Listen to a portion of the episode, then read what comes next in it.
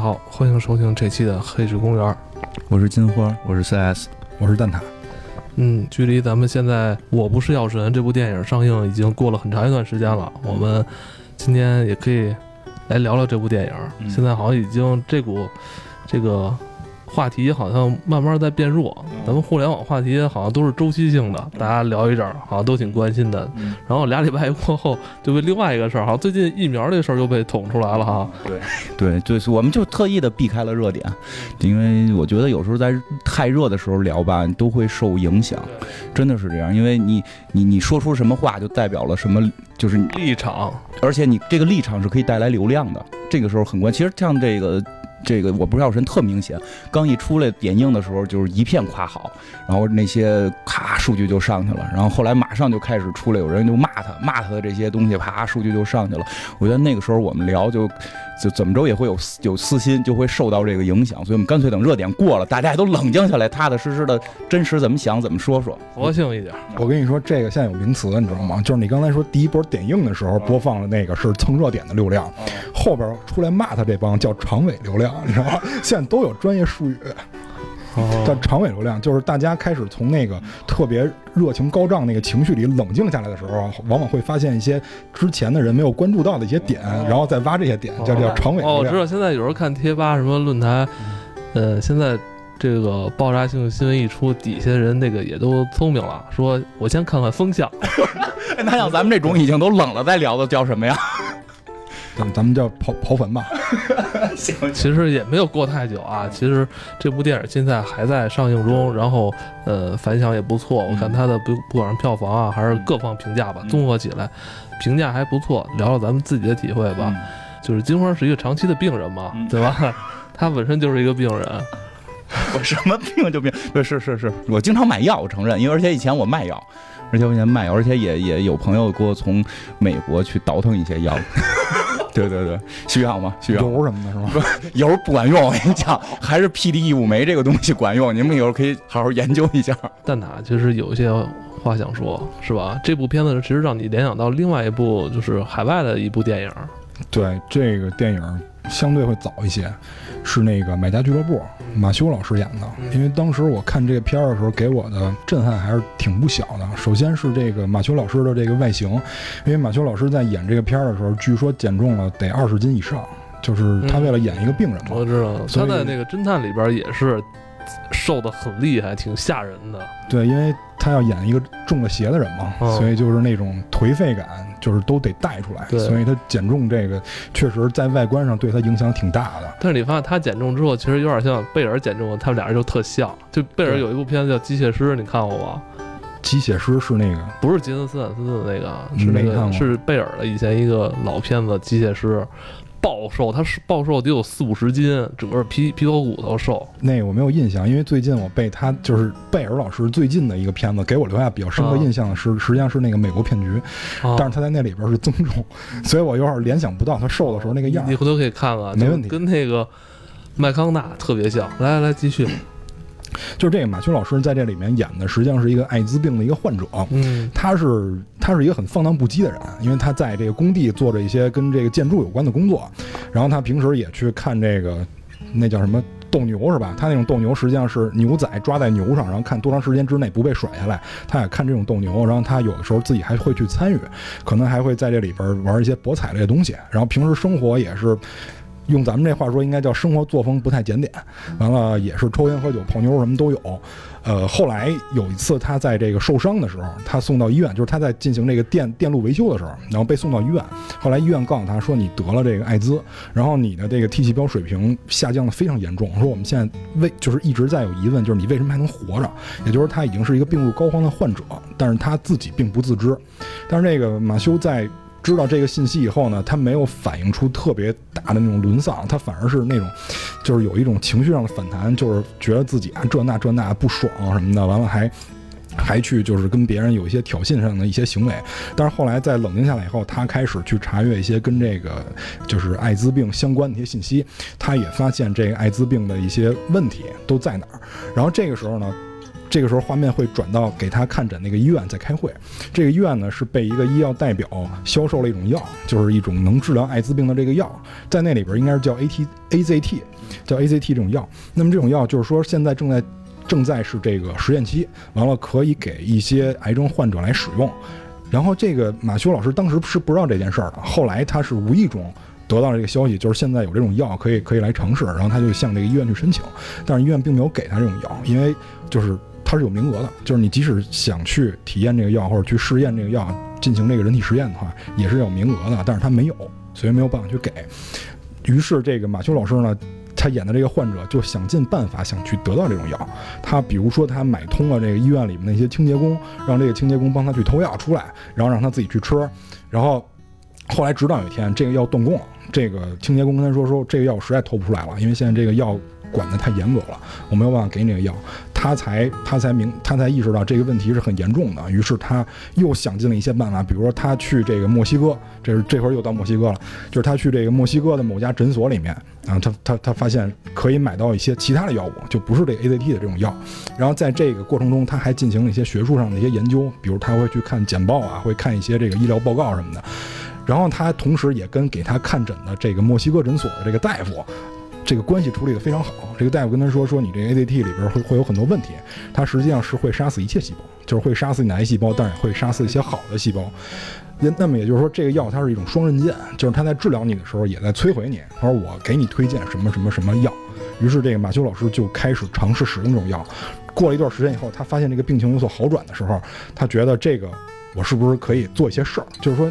说你啊，你这个这么神奇，你把我治疗的，就即使说这个病没法根治吧，但是我现在好转了很多。那么我希望能让更多的人尝试到这个这种药。于是他就把这个药带回了美国，然后去向他之前那些病友去兜售，然后包括包括还有一个跟他关系很好的，后来跟他关系处的不错的一个，看起来这跨性别转吧，就算是一个。然后他们两个开始经营了这家俱乐部。他们这个这也是这个电影名字由来，为什么叫买家俱乐部？是因为他们这种药不是那种单瓶的去兜售，而是他用一种俱乐部的形式，就是你每月给我一定数量的钱，我保证你每个月能有足够量的这个药去配给你。然后这个，但是在这个卖药的这个过程中，遭到了这个制药公司，也就是这个 AZT 的这个制药公司的一些阻挠，他们想尽一切办法去阻止这种药的这种兜售，然后包括去通告了一些这药监局啊什么的这些，就 FDA 嘛，去通告了这些，然后。中间进行了百般阻挠，但是在这个片子里面，就是这些患者却表现出来了对他的一种特殊的情感，因为毕竟这些患者的生命是靠这个药在维系。比如说，有的患者自愿拿出自己租的房子来，无偿的让他们去使用作为办公室，然后包括有的患者去把这个药品的消息告诉其他患者，让更多人能够体验到这种药。最后这个，最后这个麦康纳老师呢，不对，这个马修麦康纳老师呢，虽然经过了这个百般阻挠，但是还是闯出了自己的一片天地吧，算是，因为毕竟他有了稳定的收入，然后同时他也，就是能让更多的人尝试到这种药，然后也就是把更多的人的这个生命维系了下来。当然期间他还跟这个制药公司发生很多冲突，但是最后不管怎么说，他的结果还是相对比较好的。他是过了 N 年以后，因为当时给他看病的那个人说，说最多一个月。就是最开始他去医院的时候，人家跟他说：“你说你这个病最多一个月。”后来他也活了很久，活了很多年，才才去世了。这样一个事儿，他讲的就是这样一个故事。久病成医，是不是？对，就是马修老师演的这个患者，其实在这个片子里展现了他跟可能一般患者不太一样的地方，就是他会一边去弄这种药的时候，他会一边去研究这种病，他真的是会真的去看一些报告什么的。金花也会。对，金花也会。我觉得这个，嗯，我觉得，我觉得就是，其实从这能看出来，就这种事儿，国内外都有。这个不，这个这个不是一个说，因为因为我看好多人就说这个，我不是药神，这个反正这那，我觉得这个事儿真的不是一个说中国特有的问题，这是一个整个医药行业都存在的问题，这是一个非常复杂的。我觉得像不是药神这个，我不是药神这个电影好就好在他把这个事儿。复杂性展现出来了，这个事儿没有，这里边没有对错，没有那个就是就这个谁是一个大坏蛋，是一个大好人这种，这里边非常复杂，因为牵扯到医药就是很麻烦，而且国外也一样遇到这种事儿。因为我看的时候，我就会。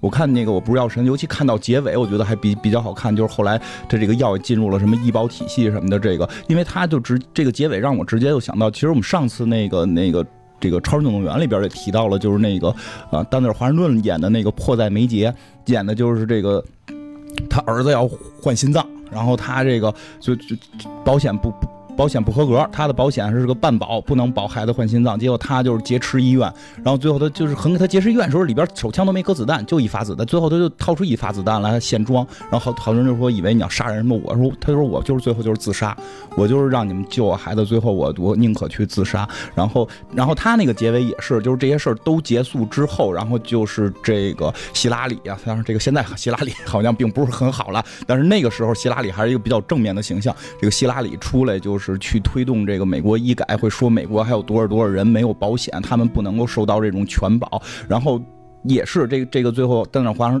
丹尼尔华顿演的这个人该受到法律的这个这个程序，该去做这个程序去做这个程序。但是他的这个行为推进了整个这个医改的这个推推动。我觉得这个结尾和我看我不是药神的时候，我会想到这个片子，我觉得还是不错的，因为这是一个正常的。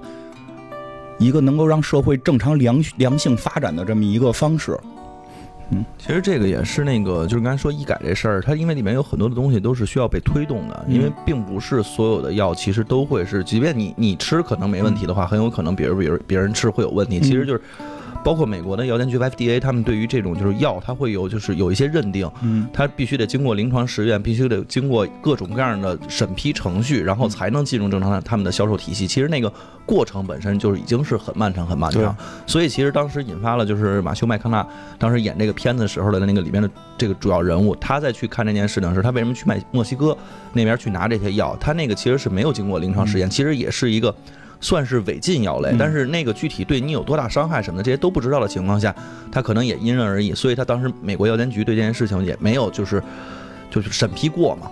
最后他们其实推动也是跟我们看这个药神的结尾非常类似的，其实是通过保险，是通过一些国家的这种相关的制度，其实把这种就是我们正常吃不起的东西，但是它又合乎我们其实在这种药检体系里面正常在保护我们的这些东西，然后通过了之后，然后才销售给这些。患者们才让他们得到了有一些保证，但是这些东西如果没有这些事件作为推动的话，可能说实话，就是上面的人，我老感觉他们可能不太了解这些情况是什么样子的，他们推动的速度就会有问题。对，我觉得可能跟这个有很大关系。而且这个药神这片儿，我觉得他提出了一个值得我们去。思考的一个东西，就是他提出了一个概念，就是假药是什么，无效药是什么，正版药是什么。我觉得这个是可能是大家之前没有想到的。我觉得这个片儿把这个引出来也是非常好的一个点。对，我觉得就是我不知道神说。这个那个都不说啊，他至少让大家开始思考这个问题了。我觉得这个就是一个非常不错的地方。他并没有说弄出一堆人来光喊口号就 就嗨一阵就完事儿了，而大家真的会去思考。其实我觉得很良性的，就也就是有很多人也会去思考这个印度产的这个药到底。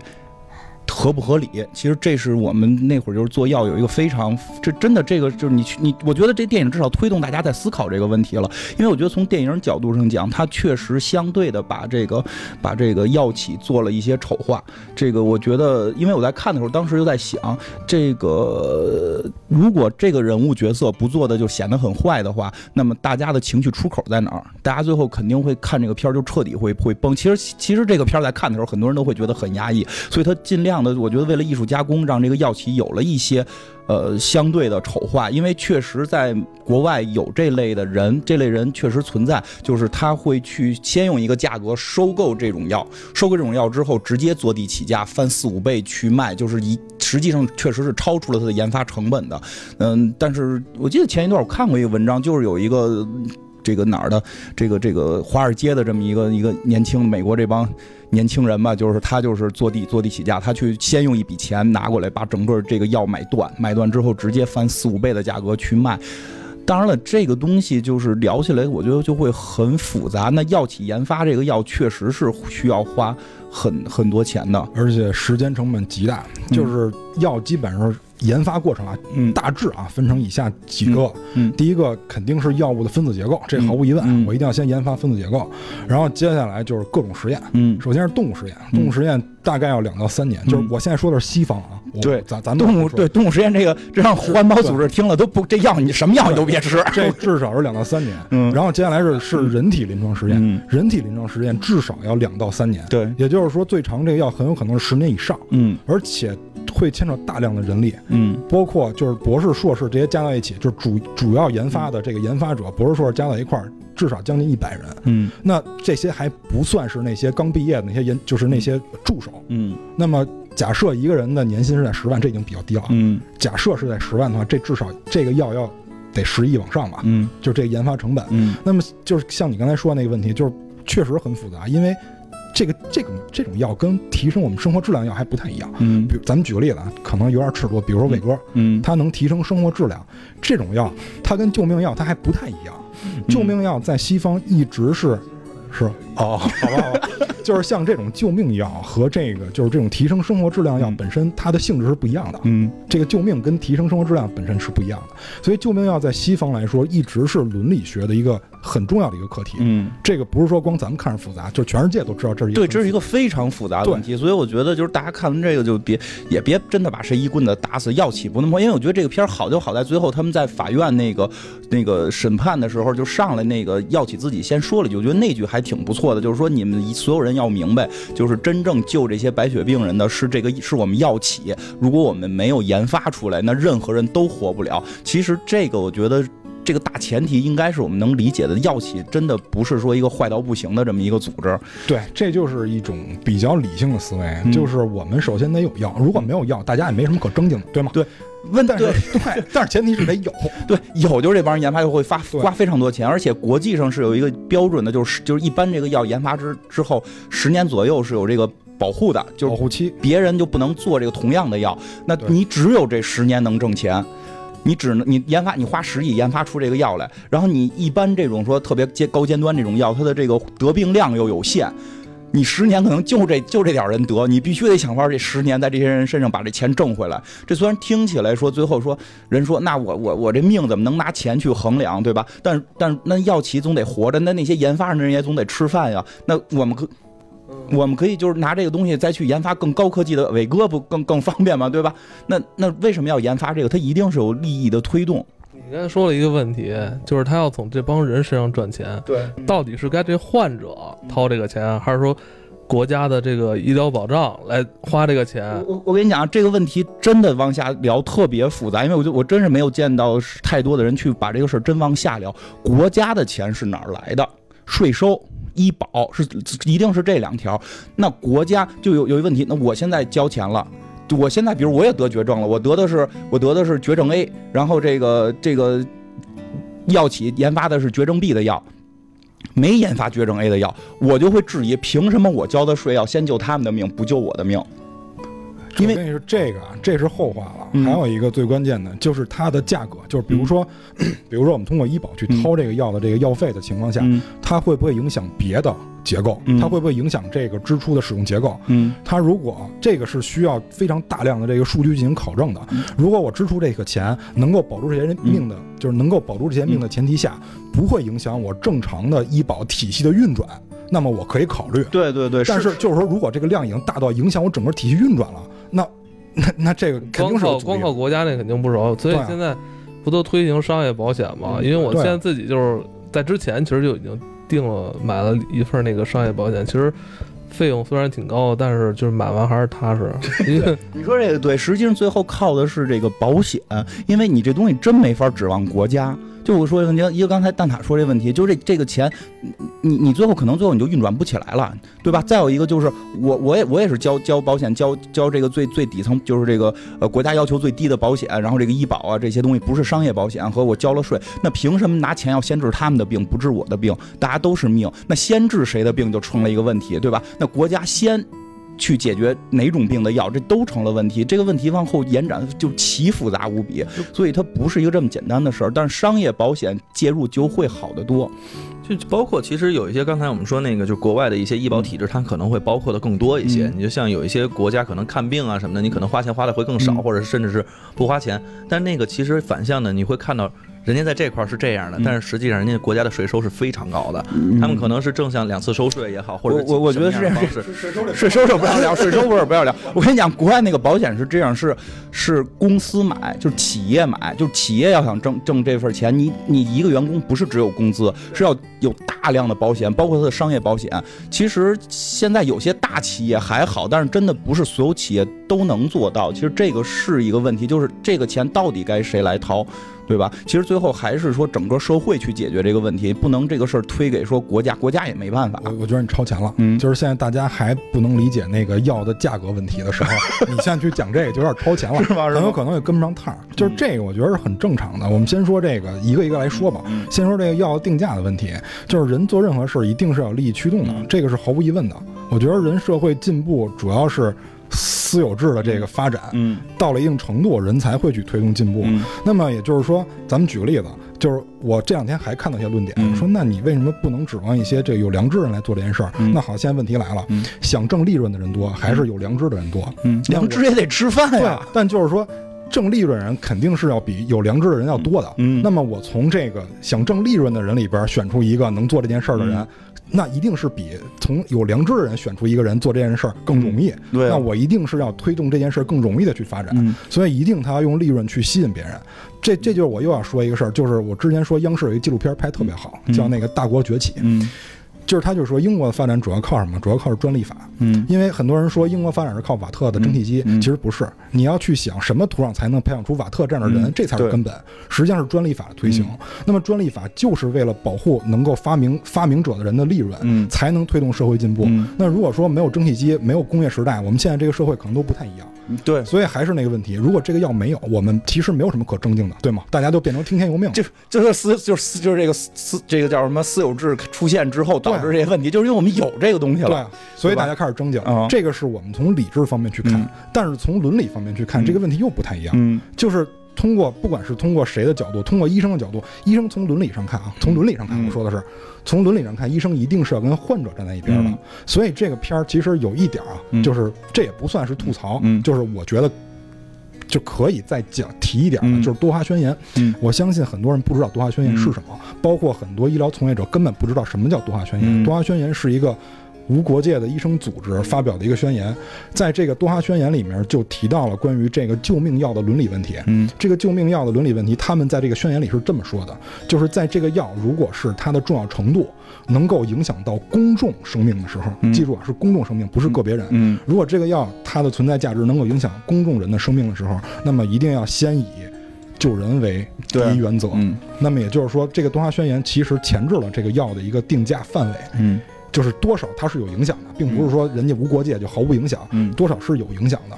就是很多人都在为这件事儿默默的去努力，嗯只是我们就是在看完这个片儿的时候，大家我觉得心里应该有杆秤。我觉得这个应该是这个片儿给我们带来最重要的一点。其实我觉得对，就是他都不，刚才你说那个也是，就是得整个影响公众生命，那就非典那样的，对吧？那样的。但是像片儿里边这个这个这个病，其实就到不了这个程度。其实这就是所谓的，我记得就是曼森有首歌嘛，就是那个死一百万人就是个数，死一个人是悲剧。就是你这件事儿，你一旦到了个人，你得的这病，全是全世界可能就你一个人得，然后对吧？就是你得得不到这个这个大家的这个说能出那么多钱去去研究你这个事儿的时候，你就是一个悲剧。所以他这个就是本身是具有矛盾的，本身就具有矛盾，就社会的进步跟个人的这个之间有矛盾。所以我觉得这个片儿好就好在它把这个矛盾点表现出来了。这个事儿是全全世界都会面临的一个一个问题，对吧？而且这个复杂程度就是，要不然就是咱们干脆都别发展。对吧？就是就是就这这药就出不来了，这药出不来，咱得这病就死，对吧？现在还有一种情况就是，你可能有钱，你能够去治这个病，对吧？就是就就出现了很昂贵的这个药，然后现在再往下了一步，就是哎呀，这个药已经出现了，然后很多人没有钱怎么办？感觉好像不人道了，对吧？其实这个是它的这个这个矛盾矛盾性，我觉得还还是开始说这个，我觉得就是展现的世界就是这么复杂，这个世界没有那么的。嗯，就是我觉得为什么说这个世界没有那么可爱？它能够运转成现在这个样子，是有一套非常复杂、非常呃很多点可能都会让我们觉得不可理解的东西是存在的。那实际上就会出现了印度这个这个国家，对吧？因为很多人就是在走这条路。就是在走这条路，就是就是去印度买这这种药，对吧？我觉得我觉得这个就是给了大家一个活命的一个一个口，它可能确实是相对有一定的违法性，但是好像那个说法是，如果你自己去买，其实不违法，你只要不玩命的去，呃，是这样，就是你你可以帮人家去买，嗯，但是你在其中是没有盈利的话，其实你没有形成那种就是叫叫什么来着？就是对对对，因为我朋友给我买一些药。不就是代购，就是代购，就是代购，对吧？你说我我带一个本儿回来，带一个手机回来，差不多得了，是吧？您都一下带十个，这肯定得管。而且您带十个，每个还加价五千，那这你肯定是就是就是代购，就是代购还盈利了。这他最后已经不是代购了，他已经是代理了。嗯，对，而且是独代。这个身份不一样的时候，就会有一些问题。对，所以这片子其实后期处就是后边处理还好，就是他开始是为了挣钱，对吧？但后来就是他最后是赔钱去去卖这个。我觉得，嗯，这这点还。怎么讲？是我比较很，我很少能够在片子里边看到大家在塑造的这么一个形象，因为很就这个，就是。他因因为我我真觉得这是一个特这个这个形象我我会很喜欢这个形象我真的会很喜欢我希望看到的是更多的去讲这些事儿。这个社会就是这么复杂这个不是说中国或者就全地球我觉得只要外星有文明也他妈这个操行因为因为你一旦有文明有科技进步都会面临这些事情。那你面对这些事情这么复杂的时候就是你最后回到个人我们每个人保持什么？你能保持的就是你的善良之心能你你你你面对这一切你只能用你的爱去去看你该做什么。像这个人就。开始是为了挣钱，这个毫无疑问，对吧？就因为他生活上遇到了窘迫，对他开始家里边爸爸，然后离婚，然后孩子又得上学，这些东西全都遇到了问题。自己是个卖神油的，对，又不挣钱，对，神油真的不管用。就我必须告诉大家，神油真的不管用。我用过，真的一点用都不管。就是，我问这神油是个什么东西？就是喝的还是抹抹的抹的抹的？没有没有用，相信我，一点用都没有。跟清凉油差不太多。屁滴有酶才是真正解决问题的东西。然后这个这个这个，然后。就开头他有这么一个事他是为了挣钱。那后来为了这个有钱了，有钱了之后，他最后良心发现，觉得就是很多人就是依然就是看到这些朋友死去之后，他他内心深处这个爱推动他开始做继续做这个违法的事情的时候，他最后是赔钱去做。而且我觉得里边他有句话挺对，就是我之前从那帮人身上挣的这份钱，我现在就当还他们，我每个月弄弄弄个几十万去还。而且有些我觉得这片很多细节的设定跟说的会让我觉得非常。非常好的地方是在于，他最后包括说了，不要再给别人推销了。我没路子弄去，我就是之前这帮兄弟，之前吃我药的这帮兄弟，我还管。其实每个人谁也不能拯救整个宇宙。他就是推动自己，让周围的周围能带动一些人好，就已经很不错了。所以我觉得，其实我觉得这就在讲一个企业家，你真正最后你有钱，你得回馈社会啊。这叫 CSR，这又有专业术语。我跟你说，这叫专业术语。企业社会，对对对，企业社会责任感。我觉得，我觉得他就是在变相的去体会这个。这我真觉得。这个会让我觉得，我们需要看到的太多的，我很少在片子里看到这这种企业家去思考我怎么开始挣的第一桶金。他后来的，他所谓的后来的那个企业，完全是靠之前的那些钱。他他反思了这个问题，我操，之前那个钱是有不义程度的，然后我现在怎么再重新去回馈这件事儿？所以，我我也特别希望徐峥老师饰演的这种形象在银幕上越来越多，因为我们看到的更多的企业家可能都变成华尔街之狼了。对对，没错。所以我觉得这片这一点让我很感人的就是这个形象，就就他在为了自己，他做了错事儿，他开始也不对，但是他为了他从头到尾他是自己内心。内心的这个这个这个真实的人性的存在，包括就好多人就说他怎么就就说不干就不干了什么的，哥他妈我我也不干，都他妈警察要逮我了，我为什么要去干？但我后但是后来就看到我操，就眼看着原来的朋友就死掉了，你你最后那个冲动就会去干。而且这片我觉得特别好的反映了一个问题，就是我穷我有理这个道理是站不住脚的。对。因为因为这个这个换到任何一个人，就是我为了救你们，我自己要锒铛入狱，我的孩子可能都没有人照顾的时候，那我觉得人性他一定得先优先照顾自己。对对对对，这这没错，对吧？所以就别就很多人就老觉得我接受你的这个援助了以后，我你未来断了以后，我就是吧？就跟之前那个不是也报过一件事儿吗？就是有一哥们儿长期的。就就是助学，嗯，长期助学，完了他自己得病的时候，因为这个钱给人断供了，人家还写信来骂他，而这你没有必要。对对，之前一直帮我们是吧？那现在你现在是不是能再克服一些困难，继续是吧？帮我们就是吧？但我我觉得这个这个这个，我觉得很很能理解为什么呀？如果我是那个病人了，就是你到最后对我来说没有什么，嗯，依靠，已经没有什么那种客套了。嗯我我就得让你帮我，你我你不帮我，我他妈就得死了。嗯是吧？这这这个，我就可能比那个助学那个更 更强烈一些，是吧？比那那所以说，所以说，不需要尊严了，我只要命，就是那种那种感觉。对对对，所以说这个片儿就好就好在这儿。没有人是坏人。你说那帮病人是坏人吗？他也不是坏人，就是为了活。谁不是说为了多多多活几年，对吧？大部分人都是这个心态，对吧？所以这个片儿我真觉得是非常难得的，就把这每个人的这个心态塑造都非常真实，而且整个让我们看到了这个社会的复杂。而且我觉得他其实就是你刚才说细节，我觉得一个是细节，再有一个就是他把那个情感推送的到一个极致，就是他在这个描述细节的时候，他都是那种极致的。比如说，当这个里边那个 他那个里边就是勇哥，当他挣了钱之后，他去 KTV 不是去 KTV 了，他去那个迪厅，他干的第一件事，他就是拍钱让男的跳舞。其实这个。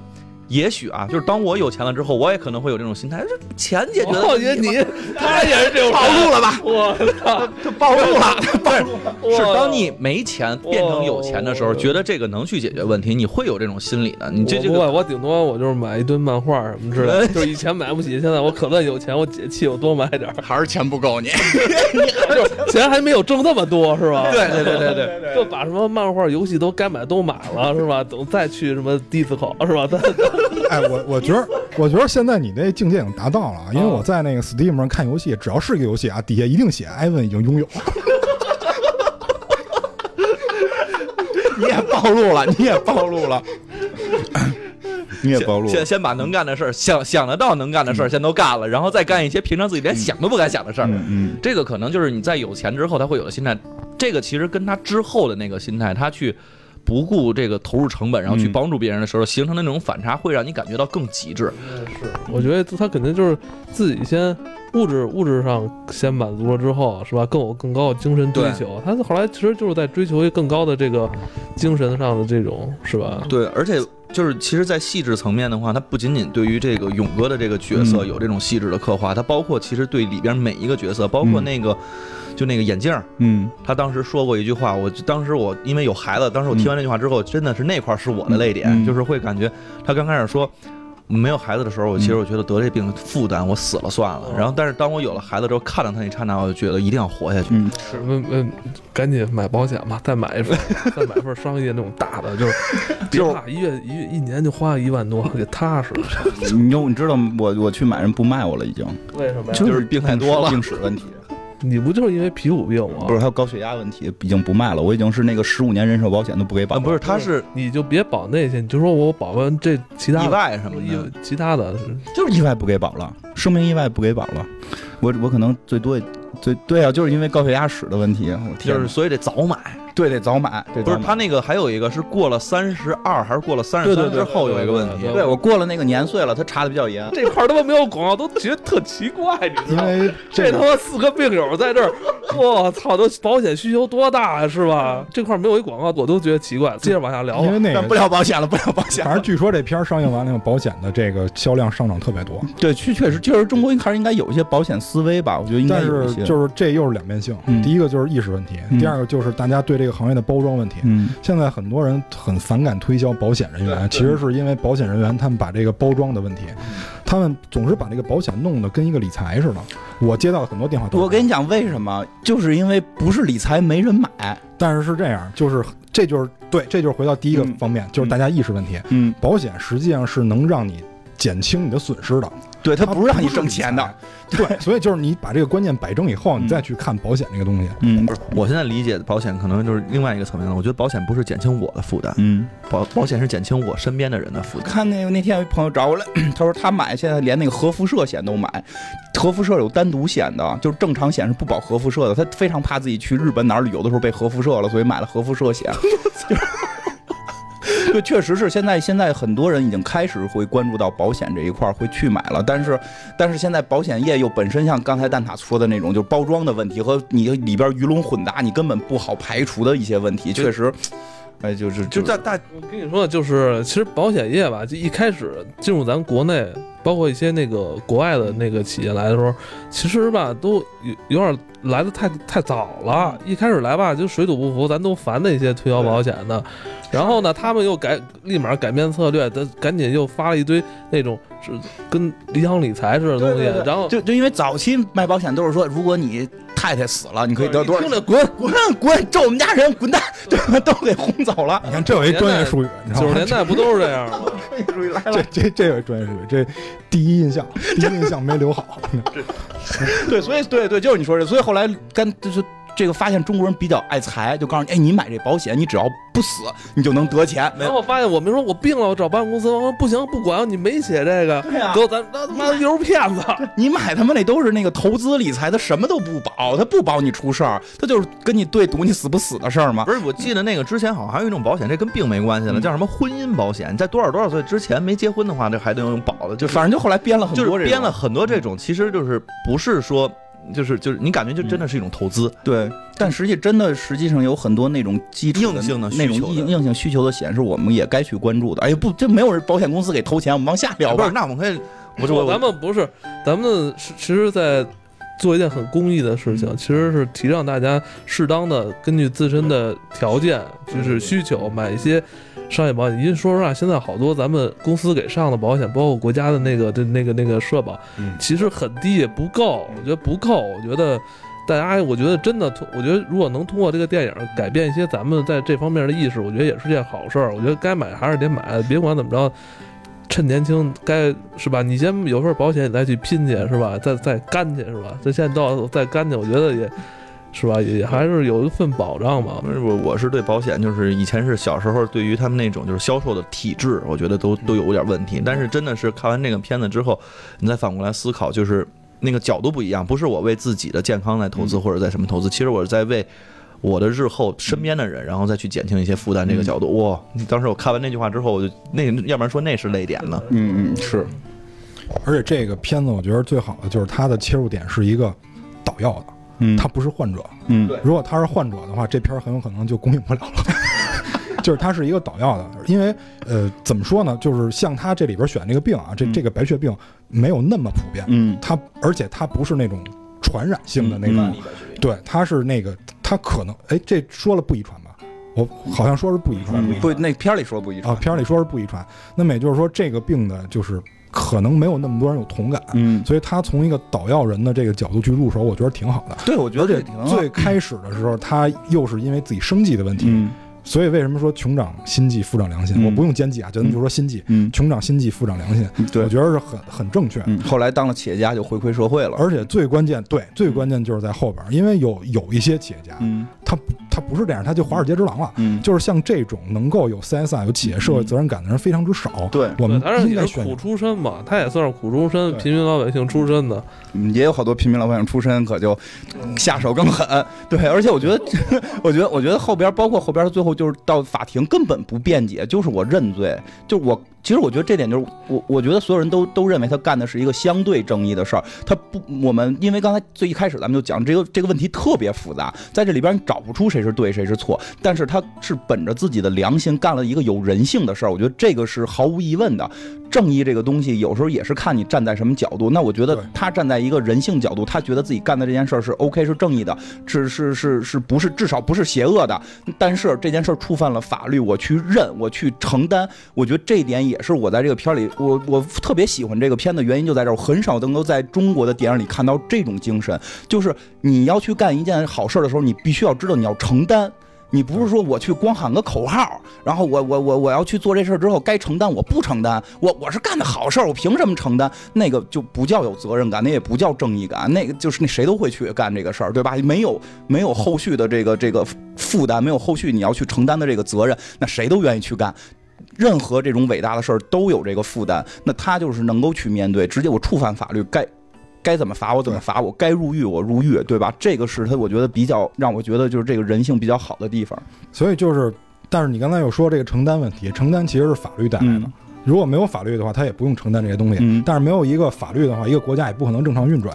所以他在这儿探讨的实际上是正义和法律的关系。嗯我觉得这个是最重要的。嗯因为我最近也也想写一个关于这个的一个一个一个文啊，就是瞎写自己瞎写自己嗯瞎写着玩给自己看，作文，对作文吧，嗯。主要给自己看，就是这是可能是我作为我的第二论点，就是这个电影它的好处不是在于拍摄手法有多牛逼，嗯就是我觉得大家也没有必要去评价这什么拍摄手法、什么故事怎么样。嗯，其实它的这个电影上映的意义远比那些价值要大得多得多。对，是这样。这个就是，而且正义和法律，其实，在老百姓心中，我觉得一直是模糊的。我觉得这个片儿能够让大家去思考这个问题是非常非常重要的。对就是你要正视，法律是要推动的，我觉得特别要明确说一件事儿，就是不是说现在我们定了一法，然后这法就是绝对正义、永恒不变，那是不可能的。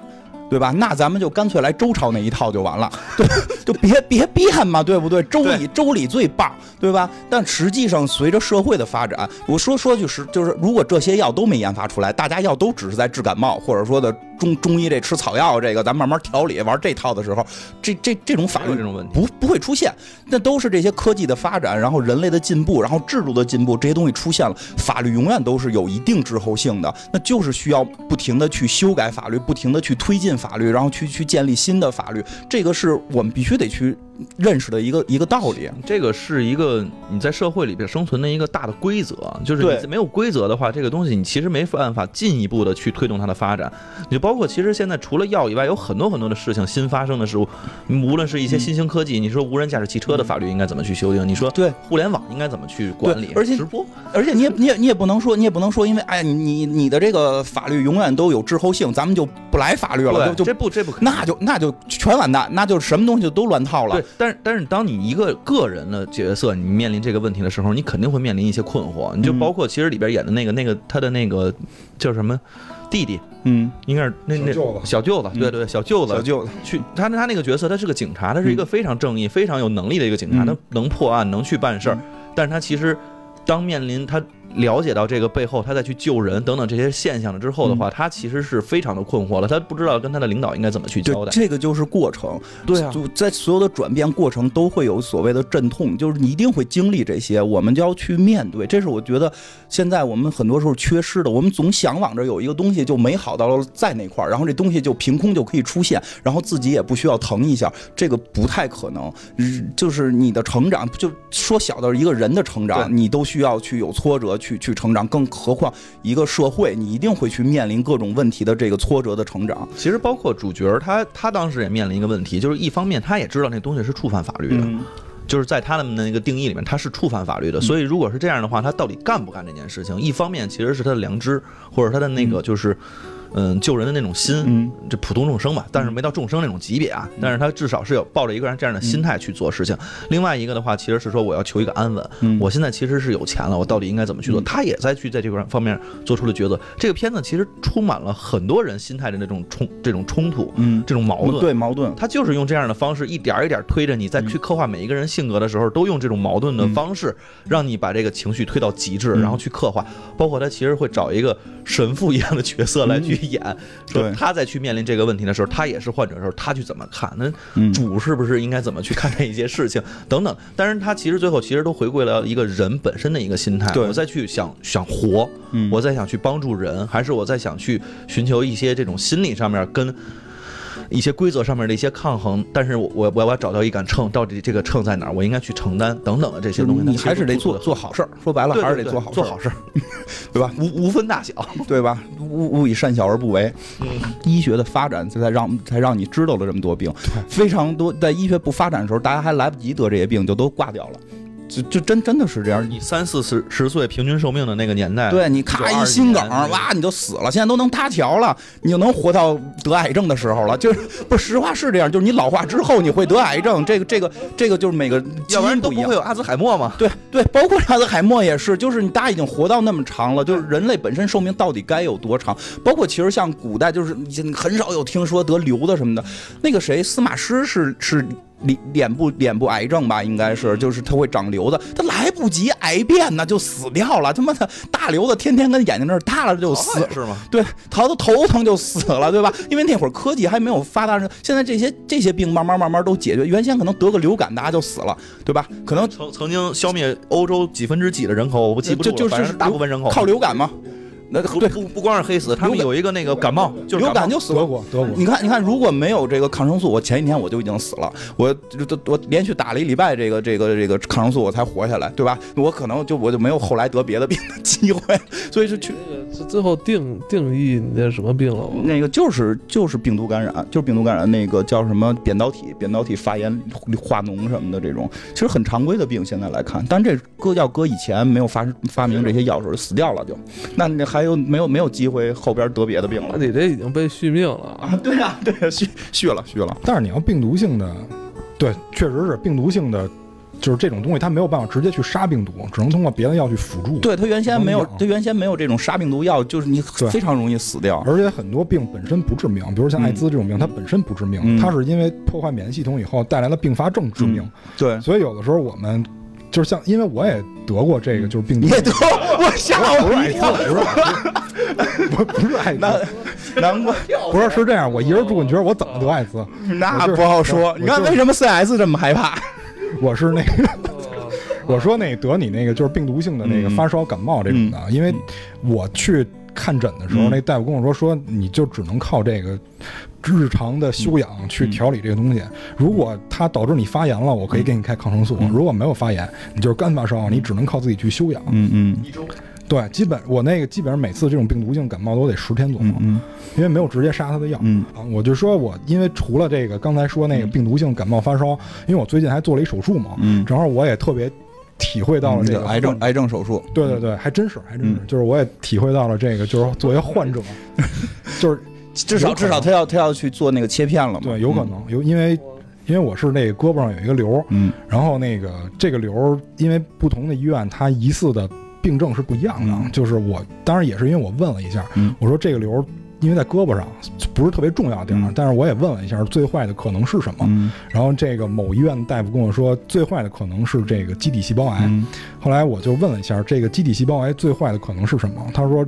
就是因为它会扩散嘛，嗯。然后可能就是会腐蚀你的肌肉或者怎么样的，然后可能做手术的话会比较多，但是嗯。最起码不会致致命。嗯。然后我就也回去查了一下，嗯就这个基底细胞癌它其实是皮肤癌的一种嘛，嗯它只是名字叫的比较狠一点儿，其实它并不致命。别老瞎他妈百度，告诉大家你现在胳膊上长一瘤，但现在切下去切了然后做那个什么切片，然后化验是吧？对，然后没事，应该没事。他应该是就算是也没事儿，因为我后来看那个默克医疗手册，不不不不，我觉得我觉得我也是劝大家，就是有什么问题啊，他有妈久病成医。我跟你讲，就是有什么问题啊，去医院看，对吧？长什么都去医院看，别跟家百度。因为前两天啊，我也身上长东西，我身上老长东西，我我百度完了之后，我也很担心。然后我去医生看，医就医院就我我因为我皮肤特别不好，我大概两三周都要去看。然后那个那个阿姨跟我说说的就是不要百度了，你你这个百度哪个都是死，你知道吗？不要百度了。没有没有没百度，我嗯看那个默克医疗手册，这个默克医疗手册是在全世界范围里面，就是所有的这个呃医药就是嗯医疗从业者最推崇的一本，就相当于 Lonely Planet 那还还是去医院，去医院听医生，听医生，听医生做检查。然后再有就是，我们不要歧视任何疾病啊，就是就真的就是你得了艾滋，我们也会把你当好朋友，跟你一起吃饭。就是你你放心，这样我们真的是对对对不绝不歧视任何这个得病的朋友。嗯 但他妈我不是啊，啊，啊，能是不是艾滋？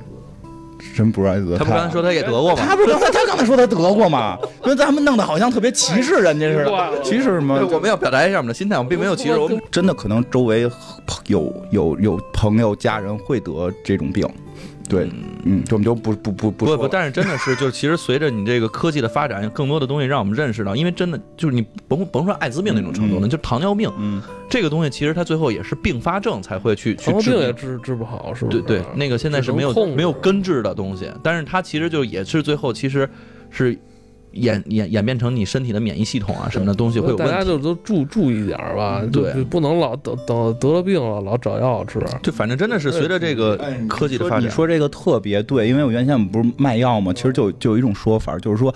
呃，大家太是就就是我们现在的思维是得病了治病，其实这个思维是不对的，应该是先去想方让自己不得病，叫这个这个胃病，就是就是防卫自己得病，不是胃里得病，防卫自己得病，有这么一个专门的说法，就是你怎么去让自己的作息时间正常，怎么去去锻炼身体，然后平时吃什么一些保健性的东西，当然不要去买保健品，一定不要不要去买保健品，因为可能像国外会有一些私人医生会给很多人开嘛，就是因为我们就是有时候去研究国外的那些那些就是所谓的这个药企什么的，他们很多时候是个人的护理，包括到一些什么这个身体的这个皮肤的护理，对，就跟我平时讲究喝点金银花，该调理调理。对对，这个是比较关键的。其实你看我们中国古代医生，枸杞，枸杞就是扁鹊，扁鹊说嘛，对吧？病在操理，对吧？这会儿你还能治，等你病入骨髓就完蛋了。所以大家还是让平时的去去。健身让自己身体能变好，至少能特别反对那种七乘二十四小时的工作制度，是吧？对对对对对对对，就是包括那个什么那个什么九九九九六之类的，对零零七现在是零零七，我操！哎，对对，一说那个扁鹊，我突然想起一事儿来，就是是这样啊，就是扁鹊见蔡桓公，这是我们可能大家都知道的一个课文，但怎么说呢？我可能说句，可能大家 在大家三观里可能不太被认可的一句话，这是一个个案，嗯，就是如果按扁鹊的说法。如果齐就是这个齐王到现在，很有可能他要照 CT 才能看出这个病在哪儿啊？就如果啊，不不不，这这病我知道是什么，这病我知道是什么，是梅毒杆菌，你知道不 是梅毒病毒，就是开始是皮肤，然后最后到骨髓、脑髓，你知道吗？这我研究了，好吧好吧，您这也研究，这我都研究啊。它为什么从表皮对吧？从表皮最后到骨髓，你知道吗？这个只有一种病，就是梅毒，就是 开始表皮的破。就是我的意思是说啊，我的意思是说，现在就是既然我们生活在现代，嗯，有一些很现代的医疗设备，嗯，就是有的时候我们该检查是去检查，就是千万不要信个案，因为现在有很多那种糊弄事儿的偏方啊，不是说偏方是吧？对，那不能信。就是说很多那种糊弄事儿的偏方啊，它是通过个案。就给你展示一个我这个药的疗效，这个是不一定。我我觉得那都不一定是真个案。对，因为我爸就信过一个，吃他妈的那个鸡蛋皮儿，我也不知道怎么着，给鸡蛋皮儿煮熟了，给弄碎了吃，然后说能治疗什么哮喘还是什么玩意儿。然后后来过了一段，说食道出问题了。我说你这不是废话吗？得食食道回头再得结石，我操，那多 你不是废废话嘛？就就不要千万不要信偏方，还有体检，真得按时体检。那我那我问你，哎。你你们谁了解那什么吗？我问你吧，因为你在医药，你这你觉得那什么理疗仪，什么那个某林周林那平复仪那一般一般，我觉得意义都不大，真的就是好好锻炼身体，然后定期。我妈买了一个花一万多，没没我给他，没什么 太大用。你就但是你从心理暗示角度买了，从心理暗示角度是有好处的。你不给他买，没准咔一生气就心情不好，因为人很多时候会受心理因素影响很重。嗯。有有是这样，就是有的病可以啊。嗯，有的病可以，比如说像一些牵引的仪器，这个是有点那那直接就是物那个理疗嘛，物理治疗嘛。他刚才说的不就是物理治疗吗？我就是说物理治疗不是吧？是能东西。你刚才说的不是物理治疗吗？频谱仪嘛，照你，我知道，我知道你。但就是说频谱仪也属于物理治疗一种啊。我就是说物理治疗它也分很多种仪器嘛，不是所有仪器都没用啊。有一些是有用的。相相信医生去去医院看，相信这个体检。你们俩他妈是，我觉得你们俩都是医生吧？你们俩意思都是 俩带。不是不是不是不是，我们病友，我们是病友。因为病友跟医生有。区别，我们就别你都。都我们也得去医院看，你知道吗？对，而且就是这次就是我得这个病去医医院的时候，这个我觉得我应该给这个病友做出了一个表率。我个人感觉啊，因为我看这片儿的时候，他这个病友我觉得拍的都挺好的，没有真的没有那种去闹事儿的，都是很平静的去跟这个勇哥去交流，对吧？没有人去发生一些医闹的事儿。因为我这次去医院的时候见见证了很多医闹的事儿，就是就比如说加三儿，然后就是跟医生之间加三儿还好意思医闹？对，就是就是加塞儿完了那。那个还有跟医生发生冲突的，我见了很多。因为我这次看这个病去了若干家医院，然后见证了很多这种事儿。就是我特别配合医生，就是最后大夫自己都惊了。就是一边做手术的时候，我还一边跟大夫说话嘛。然后大夫说：“说我这必须得给你开大一点。”我说：“没事儿。”嗯，一切都听您的，就只要因为我的目标只有一个，就是把这瘤切干净。你说特别对，对，别跟医生犟嘴，对，别跟医生犟，医生说干啥你就干啥，真的不是，就是你你病的再再怎么着，你病得的种类再多，那医生可能见的也是比你多的。对对啊，人专门学这学好多年呢。你看曹操不听华佗的，死了吧，对吧？而且。而且我还特意就是因为那个做手术的时候嘛，大夫让我脱衣服嘛，我还就是觉得应该跟医生搞好关系，我还特意跟人说什什么意思？我还跟人说，我还跟人说，我说就直接脱嘛，咱不吃个饭看个电影什么的。完，可惜就是那大夫没有什么幽默感，就直接下刀了。那狠狠拉你一下，我觉得然后你太拼了再。配合医生的这个一些治疗工作，因为怎么说呢，就是医闹有的时候人家说是医生的问题，有时候说是病患的问题，就是谁的责任肯定都有。但就是说，我想跟大家说一条，就是如果一个医生一天只看一个人，一个医生一天只看五十个人，这俩医医生态度不可能一样，都是人。不止五十个人。我就我前两天去积水潭看你看什么了呀？看一内科，我操！我领那号是他妈的九十多号下午的，我操！我就那一我有时候觉得他们那个大夫也真不容易，他一下午看九十多号，上午也得怎么着也得看个八十号啊，一天过的眼前他妈一百多个人，这他妈差快是不是快顶上麦当劳那个那点餐的了？麦当劳那！麦当劳点餐那个是小时制的嘛，就是对吧对吧？小时制的我觉得真不容易，而再加上人那个大夫说话也是高级知识分子，对吧？人家是就比一般的大学都得多学一年。对，嗯因为因为是这样，就是我们可能有些人啊，大部分人愿意看病，都愿意去一些资源比较集中的地儿，比如一线城市北上广。那么也就意味着北上广的大夫可能会比别的地儿大夫更忙。嗯那么他们可能工作时间、他们的工作压力可能比别的大夫要更加的大，所以我觉得体谅大夫，就是说可能有的时候责任确实不在病患，但就是前提是，那就算是医院的责任，你也先把自己的责任先弄没了，先咱们自己先别犯事儿。对，吧关键是你他妈看病是，你就是求着人家去了。我觉得这态度就是别老觉得自己怎么着就是特大牛逼一样。尤其就给我尤其刚才蛋挞说那加三儿那个有什么脸闹啊？你你别觉得我医院好几次了，你知道，因为他那个在分诊那块儿，你不得等吗？没错有的人就是他他就是直接进门，他不是说我一般都是规规矩矩在门外等，然后到我再进去。但是我就每次发现，就是人还没叫叫到那个谁呢，这那就有人直接就进去，没错，就那样特别。这这是一种消费者心态，就是我其实在这儿就是，你就是咱咱咱老说的叫充值心态，对，就是真的，我觉得这是一种消费者心态。我花钱了，我在这儿办事儿了，对我在这儿是干嘛？人家也都是干事儿，人家也都是治病的，所以你这个心态一定要摆正。去医院，我觉得不是消费心态的。对，我跟你说，这个我看的这些加塞儿的啊，这个消费者心态没有，不是，还不是你说，不是你说这问题。我进就是，比如说在这儿大家都排队，完突然有一个人没有叫了他，他拉门就进去了，嗯基本上都有一句话，因为只有我一个人去，我看别人都是好几个人去，就我一个人去，然后一个人就跟另外一个人说进去吧，没事儿，我跟这医生打好招呼了，嗯基本上都是甩了这么一句话，那个人进去了。他也不是说医生让他去检查，拿个验血单子让医生看，不是，就是刚来就直接推门就进。那是怎么打好关关系的呢？就是他说我电话已经打过了，他说我跟什么什么大夫已经打过电话了，没事儿你就直接进去吧，啊，那是预约的那种是。不是预约的，就是人家是有号，然后号号上已经写着你排第几个，哦都那后来被轰出来了吗？对啊，就是大夫很有正义感，说没到你你出去，就是我我以为真说好了呢，合着就没说，自个儿以为说好了，就是就是装孙子嘛，单方面说好了。不是就是装孙子嘛，就是他自。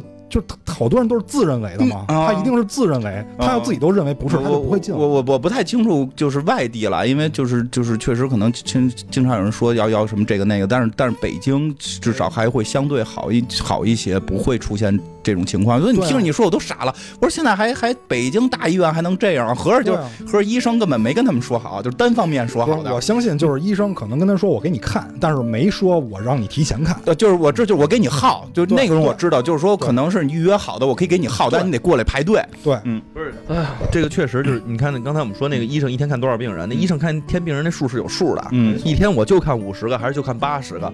我多看出来那些东西全是加号，但这个加号其实是各种原因的加号，他其实必须得去看，对他也是在努力的看，不是说人家你花钱就从那儿买了个号就是加号了。但是我觉得，我也就是小病，小病就家门口医院看吧对。，反正我当时咱说的可能刚才说的都是个例啊，可能也不是那么多啊，但是我就我会想到一个问题，就是是在考学的学生，他一看到现在医生有点就就是不是一个正面的角色了啊，被什么媒体渲染的这个社会风气弄的，让很多你觉得可能从小抱着这个学医心态的小孩儿，对吧？就觉得我操。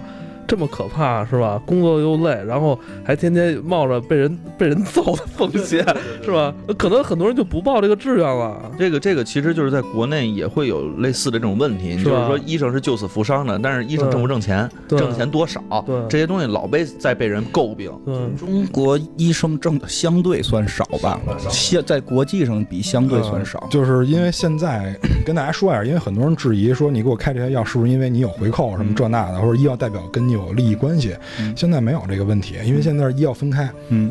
就是你的挂号费实际上决定了医生的收入，嗯。所以就是说你们没有必要现在再去相信，因为以前你可能有理由怀疑，以前会有以前以前会有对，，而且明确确实有，嗯但是现在医药分开了，我觉得大家可以取消这个质疑。对大家国家在进步嘛。而且就是刚才说的这个，我觉得是一个特别恶性的一个循环，就是实际上就是在拼谁人多，嗯就是骂大夫的人多，还是大夫说自己有多苦恼的人多。嗯确实是因为大夫每个大夫的压力是不一样的，尤其刚才不是说了吗？一线城市资源又紧张，那肯定每个人压力都大。嗯那我可能确实态度不好，因为你生气的时候，你嗯你说这对吧个分分科室，对吧？对，但男科从来没有医闹，是是，对，所以你看医闹的原因是什么？医闹的原因跟这个有直接关系。对对对对，对吧？跟这个是有直接关系的。嗯但是因为很多病人顾着自己，因为他可能确实因为病比较严重啊，嗯顾着自己，结果骂大夫的人多。嗯但是你别忘了，你这样会导致愿意报考医疗专业的人多，你未来资源就更紧张，嗯你更紧张，医闹就更多，对吧？你就更没资源去看病。你说最后谁吃亏？反正我觉得就是就医医院的这咱们说不清这这是老复杂的一个一个事儿了，真的。这肯定是肯定说不清。但是我觉得我。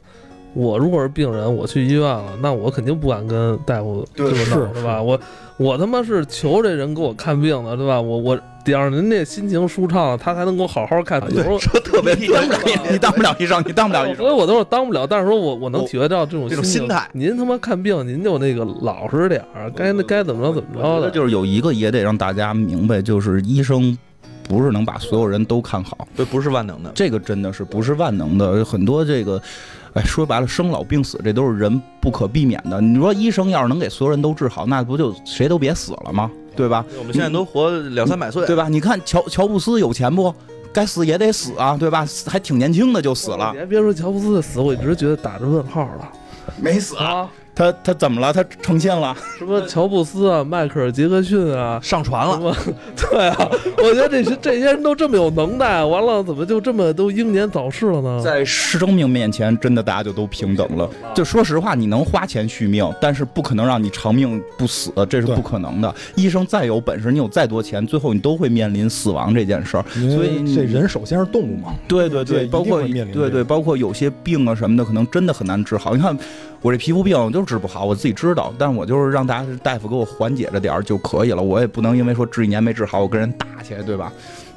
就是高血哎，压，怎么了？你你你对，高血压你说完之后突然安静了，就是就是咱们确实没有办法理清这个关系，因为很复杂。太复杂了。但是咱们只能在咱们能尽义务的方面跟大家多宣传一下，对对对尽量互相理解。咱们互相理解，然后咱们咱们这个听医听医生话，就这个该按时体检，然后这个多做运对动，，用这个乙方心态去看病，不要用这个甲方心态去看病对。我觉得就是对。因为咱全是干乙方的嘛。我跟你讲，就真的就是我，我觉得这个片儿里边有句话吧，说的好听不好听的，但我觉得有道理。就那个那个骗子，大家就那个骗子，对，就是就一种病，就是穷，对吧？这个话说的好像不好听，但是呢，你也不得不说，这个世界是有这么一个运转规律的，要不然的话，就谁都别想治好。这个这个真的是这样，就是我们会在这个复杂的过程当中去解决一些问题，但你不可能去把所有问题都解决，对吧？就他说这句话的时候，当时我还有一个联想，就是当时我记得有一个片儿是那个马特·达蒙演的，嗯叫《极乐空间》，我不知道你看过那个吗？就是他们那个科技已经发展到说所有病都能治，嗯，你连老了我都能给你把那个坏了细胞，然后全都给你修复了，就到这种程度了。但是它也会仍然发生一个情况，就是因为那些人已经不能在地球生活了，他们在那外边建了一空间站，他们所有人就只要到了那个极乐空间上之后，这些全都是有钱人。嗯全都是社会的上等人士，可能在那块儿他是这么运转的。但是地球上的人其实就还都是那种穷日子、苦日子吧，嗯这么说。但是他那个里边其实也是用这样的一种方式再去体现，就是这个这个真的是，嗯，有些东西它可能就是先要去社会进步，然后再去考虑说其他的一些问题，包括治病啊，包括什么的。对也也也对，也不至于，我们很很很很正向嘛，因为因为现在现在有正向的在有有这个医医保啊什么的，也对，就确实确实是有有有有保险这个嘛，有保险这些东西嘛，这事儿反正反正我觉得就那个话是挺糙的，话是挺糙的，但是。呃，这个世界可能就是就是这个样子，而且就是这个世界没把大家的路堵死，没有给大家路堵死，你还有办法去，嗯，有些药你可以通过其他渠道买到，这个这个是这样。反正我觉得他说这话就是我还是比较认可的，而且我也认，就是这个在世界，只要这世界还存在着人，是吧？这就肯定会分阶级，肯定会分层次，什么都得分。就是你要得了你就认，能治就治，不能治您就，我都我就说我啊，我就我这心态，反正我跟你差不多，我跟你差不多，我我像我也想过这个事儿，就是如果说这个钱要花到一定量，我可能就不治了，我可能就会拿这钱出去耍，就耍够了就死掉，就是因为我我我说一个例子，就是因为可能这对我个人有影响，这个不代表这个什么普普世价值观，大家也不要学，我只是说我自己这不是俩俩老太太见着买房那事儿吧？不是不是不是，就是我说说我自己的一个那什么，就是我我挺喜欢的一个歌手鲍勃·马利，鲍勃·马利就是脚趾癌，以他的这个财力，以他的这个雷鬼乐创始人，然后让他这个牙买加的这个走向和平，这是非常伟大的一位艺术家。以他的这个财力治病不是事儿，但是他认为这个治病会影响他踢足球，就是多。就多活几年，但不能踢足球。你也不知道歌手为什么要踢足球，但是少活几年踢足球，我选择踢足球。他最后就是死于脚趾癌，他就是就是，我觉得这种心态也。也是一种心态的方向，我可能现在慢慢的越来越是偏这种。我希望我活的时候的质量更好。对但是质量跟长度你就只能选一个，啊，就是嗯都选可能对于一般人来说啊，嗯你都选可能不太可能。嗯，对对，就就连连连大歌星都只能选一个，对啊，对吧就是我选长度只能选一个对，权衡嘛。你别说这个，我可以这个花一个亿，但明天死，那就我这现在不到不到十个小时，那算了，那我我多活一段吧，对吧？但是你说说的让我再活个十十来年，花一个亿，那我可能会考虑选，那一个亿可能不够啊，就是我可能会考虑选 选择一下，对吧？就是就这意思。当然也我也也不会有人给你这个选择，但就是说真得到病的时候，人有时候会去要，我觉得我觉得我们有时候对于死的恐惧过于严重。我真的是这样，我们对于死的恐惧是对于这。这个信仰，这这我觉得真是信仰，因为这个这是个信仰问题钱钱文忠教授特别逗。钱文忠教授说 说他说的就是中国人，这不是我说的啊，他说的啊，他就是中国人特别怕死，连高僧圣德这个唐玄奘，这按道理这讲应该是这个跳出三界外不入五行中的高人了。说最后在 最后在这个纳兰陀寺得得了。道要回国之前遇到了一个外道，他居然问的问题是：哎，我能活多久？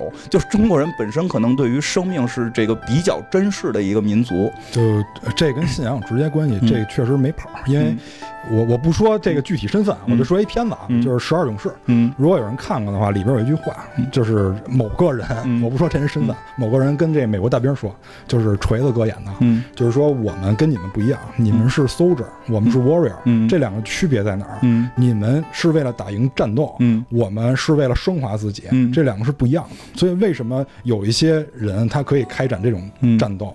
因为他们的教义告诉他们死后会怎么样怎么样怎么怎么样，嗯。其实肯定是一个更好的一个境界。对对对，所以他们倒不是说这样一定很科学啊，这肯定不科学，不是说这这样样不科学。对，不是说这样科学啊，就是说但是它会让人减轻对于死亡那种那种对对，你说这个问题就是中国对死亡的恐惧，我觉得是属于一个比较大的一个恐惧源，这个可能多于其他一些民族，非常怕死。不说回电影，我觉得这个嗯，他他居然能说回来，来，这电影其实我觉得除了让我们我觉得特别好的地方，一个是说它在这个无论是呃对人物的刻画，我嗯刚才其实讲了；另外的话，我觉得就是真的让我们其实很少有现在国内的电影能让我们去做这种。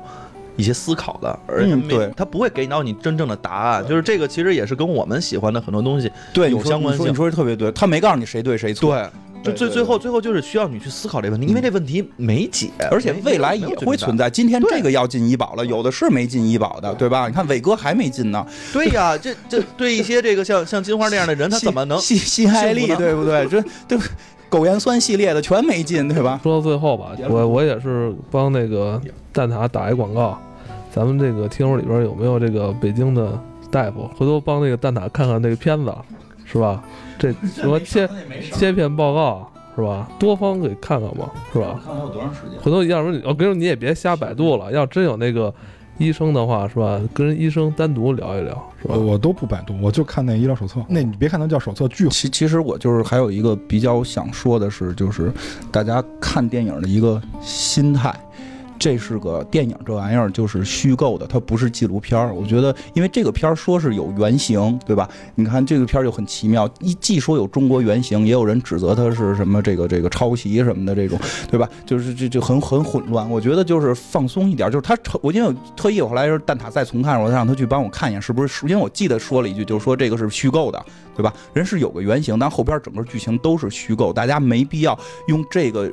片子里这个人去套那个原型，那个原型本身是个患者，对吧？他肯定也不是卖神油的，他肯定也不打媳妇儿，对吧？但是没必要这么去套，因为我突然发现最近好像很多事儿都在说哪哪哪个片子影射了谁谁谁，然后就引发了一堆一堆一堆的事情，就就很很很混乱，就就这个我觉得特别的。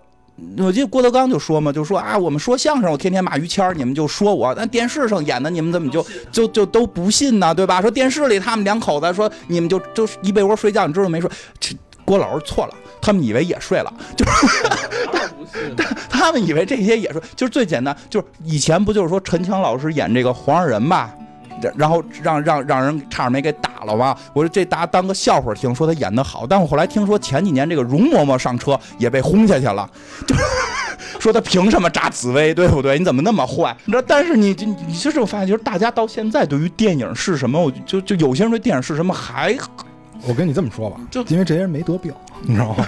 没得病，得病的人就不会这么想了。这不是，我觉得不是得不得病，就看好多的假的电影是假的，他在可能在传达作者的一些想法。我觉得，我觉得不是药神好就好在这个想法传达的这个三观，我觉得基本上是正的。最关键啊，就是尺度问题。嗯就是有人总是觉得这电影应该我操怎么着怎么着，嗯恨不得我看完这电影我就走上人生巅峰，或者看完这电影，明天咱们这个社会日新月异。我觉得这个您想多了。就首先我们得先让电影回归成电影。对对对，它才能具备电影的表达力。您看现在电影有几个正经的吗？就是没错没错，对？吧？尤其是腐朽的西方那些电影，我都不看，是吧？就不正经。像《药神》这个电影，它是一个很正经的这个电影作品。首先，它更像一个正确的电影，它引导的三观都是很正向的，没错，而且它引发了很多人很深入思考。这是我就是这是能引发我思考最多的国内的电影。对很难得，我觉得非常不错。你们不要再批判它有什么尺度，它就是个电影。对对对这个，我觉得能让社会日新月异的是我们每一个观影的人。那么这个电影它是功德无量的。如果您看完了光骂这电影，我觉得这不是光电影的责任。对对是这样，它是就是个电影，回来它是个电影，它不是纪录片儿，它也不是新闻联播。纪录片也不能做到那个程度，因为它只是一个文艺作品。对，它是文艺，它得先是文艺作品，嗯它才能表达。就您不能跳步。我觉得，我觉得真是说未来一年，然后说这个。作品，我们能再往后未来一年，我们能看到三五部《药神》这样的作品，那中国电影真的说在真的就在向一个好的方向发展。说这样的作品，我们现在都不能容忍，因为你你说原型是卖神油的，我们就就让你死掉的话，那中国作品就也就出不来什么了。我觉得，就是你非要让一个电影，就是在现在这个阶段啊，嗯你非要让一个电影有一个特别强烈的表达的东西的话，或者一个或者你表达欲过强的话，我觉得你无异于让一个小学生做大学生的题。对对对，而且就是他们是艺术工作者，你不要太强加于各种身份给他们。对你不要指望着说这个这个明天你的这个收入翻了五倍是是靠这个电影的导演，那你得靠你自己，对吧？人家也在这件事情上其实处处小心，就是不想给大家给到这种，就是说，哎呀，我这个就是在在在在在在有什么倾向的东西。就比如说，人家在那个命名的上面，人家刚开始他这个电影其实经过几次改名，之前叫。呃，我是药神，就是包括叫什么中国药神、印度药神，就是各种各样的名字，但他改，他其实最后起了一个叫我不是药神，他其实也是把自己的这个心态摆到了一个跟他现在电影想体现的，对对让大家思考，嗯，这到底是个什么问题？就是这样的一个态度上面，那你其实看那个的时候，它解决不了太大真的，我我我我我我觉得就是你不用去抠说这个这个勇哥里边这三观哪儿哪儿还不够 正，累了。没，如果现在社会的企业家和老百姓，咱全都是这个这个这个这个这三观，这个这个人生的追求的话，我这个社会发展的就比现在能好得多得多。我真觉得是这样，我们就把勇哥做成我们的这个人生偶像去学习，就已经很难得了。真的，我现在说发了财，让我再掏倒贴钱去去帮助人，那么么多钱，我可能心里边都觉得亏得慌，对吧？我也我我不是掏不出什么少一点可以，他掏那么多，我真掏不起，就先补偿粉丝嘛。对吧？反正真的是这样，我觉得还不错了。再见。好好说。您来说一下，所以就是，反正我我我们是我们整体会觉得片子可能有一些地方还能够说呃调整的说呃更有意思啊或者什么的，但是这都不重要。就现在来看，这个片儿在中国已经是一个我们觉得很不错的作品了，而且非常值得我们去推广这个事儿。而且就是我觉得一个影片的好坏一定要跟时代挂钩，嗯对吧？我比如说像之前我们老说那个《公民凯恩》，嗯你现在看就是个屁，对吧？对吧？但是你要一定要挂钩时代，嗯你你往前推好几十年的片儿，嗯你在现在看，它一定是有粗制滥造的地方，对吗嗯？它一定是粗糙的。嗯但就是说，你要迎合这个时代，我觉得这个片儿，其实在我心里，我也有，如果我能够有幸成为编剧的情况下，如果啊，嗯我也会在某些情节上进行更多的加工。嗯但是我觉得这个片子就现在这个时代来看是非常好的，我对我觉得对，你再加工多了，可能就这样对，你对再加工多了，可能就会有别的问题了。对对，会有别的问题了。对，是这样。嗯，好吧，我觉得还挺好。那好吧，那接完了，那就这样，那就拜拜。再见。